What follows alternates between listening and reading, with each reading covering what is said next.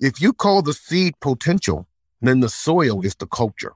And I was able to germinate that seed in a different culture. Everything that was placed in me, once you put it in a certain situation and circumstances, it begins to germinate.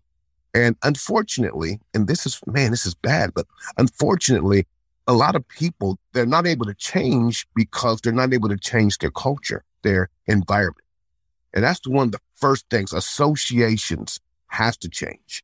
Mm-hmm. People you hang with, people who, who you talk to, people who, who you consult with, it has to change. If we put our energy on the culture of the family, the culture of the workplace, the culture of our community, man, I tell you what, you could take an average, a sub average seed and turn it into a bumper crop.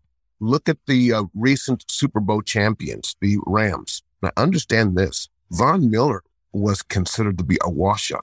Odell Beckham Jr. was a washup. The starting quarterback was with Detroit. He was a washup. The left tackles played that game. He played with guess who? Cincinnati. They got rid of him two years ago. He was a washup.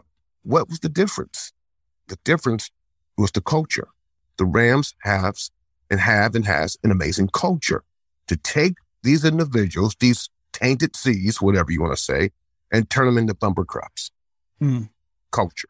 Culture is a big thing, obviously, in you know the business realm. It's it's not just in athletics. What's the crossover? What do you see when you look at a sports culture? I, I always think of high obviously highly competitive in a lot of ways. But there's got to be a balance to that. And but what what are the crossovers in culture? What are the defining factors in culture that you see in really great sports organizations that transfer to business organizations? Well, first thing you have to do is that you have to redefine the corporate culture. A lot of you know, mid or major corporations, the C suites and above, you know, win, win, win the numbers, win this, projections, this market share. To think about the words I'm using, you know, market share, stealing influence in business from your competitor. You know, give a cute name called market share figure out fine.